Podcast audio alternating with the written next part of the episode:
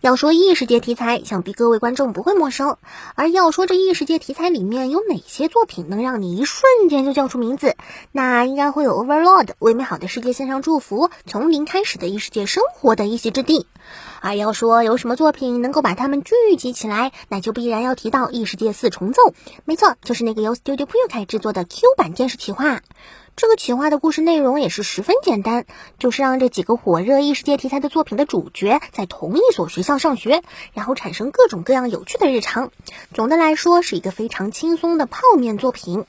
呃，如果你的面能泡十二分钟的话。然而，让人万万没想到的是，异世界四重奏居然要出剧场版了。是的，你没有听错，一个联动的泡面企划居然要出剧场版了。哇，你能想象一堆 Q 版小人要怎么拍电影吗？反正我想不出来。总之，目前官方已经放出制作决定，宣布本作将于二零二二年在日本上映。至于你要问我期不期待，那我肯定是十分期待的。连异世界四重奏都要出剧场版，再结合现在每个季度都有的那么几部异世界新番，想必诸位对日本的异世界风潮应该有一定的了解了吧？俗话说得好，站在风口，猪都能飞起来。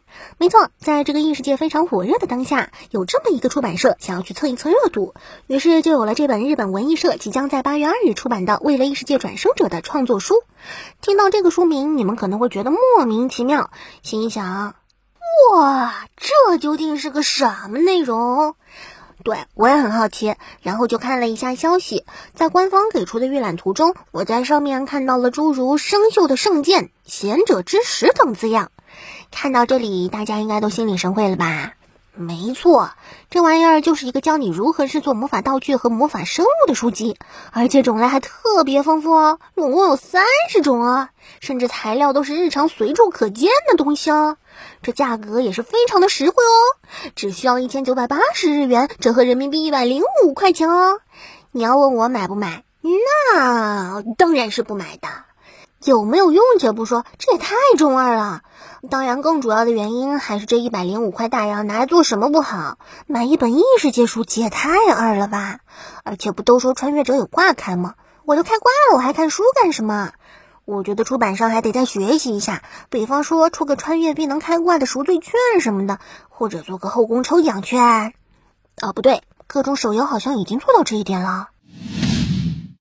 早在此前，我们就曾经说过《回转企鹅罐》要众筹搞剧场版。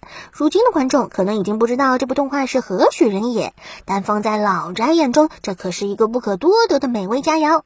虽说电波系的制作是他劝退门槛，但若能跨过门槛深入其中，就能够感受到创作者留下的点滴思考，以及那思考中所蕴含的文明之光。此物不止商业。听到这里，想必你们也应该反应过来了吧？是的，就在最近，《回转企鹅罐》传出消息，确定其剧场版制作决定，并且将于二零二二年在日本上映。该作分为前后两篇，也就是 TV 版再构成加完全新作的模式。该消息的传出，预示着此前的众筹计划取得成功。毫无疑问，这项目的建成离不开热爱动画的网友们的支持。我想，作为宅民，这也算是某种终极浪漫了吧。硬核的动画不算少，而要说近几年有什么能让我想起来的硬核动漫，那非《滨海战记》莫属。你要问我为啥知道，其实原因很简单，因为编导就曾经吹过这部动画的原作漫画。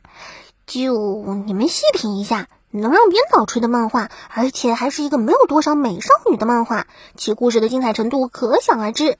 但正如各种制作精良的历史证据一样，充分的背景考究与细节的人物设定，在让历史爱好者高潮迭起的同时，也筛选掉了大部分的路人粉丝，呈现出叫好不叫座的情景。因为这动画实在是太硬核了，就是那种我知道这部剧很精彩，但我就是看不下去的感觉。然而，就在最近，《滨海战记》公布了 TV 动画第二季的制作决定。显然，制作公司可能觉得这种题材的动画还有一战之力，或者说这一类题材在文化方面有一定的传播价值。好吧，这些都是我瞎猜的，毕竟我又不是《滨海战记》的甲方。不过，有了第二季，相信不少《滨海战记》的粉丝会为此欢呼雀跃吧？这已经足够啦。好了，以上就是今天的全部内容啦。喜欢我们节目的观众，还请不要忘了点赞、收藏、加关注哦。那么我们明天再见，拜拜。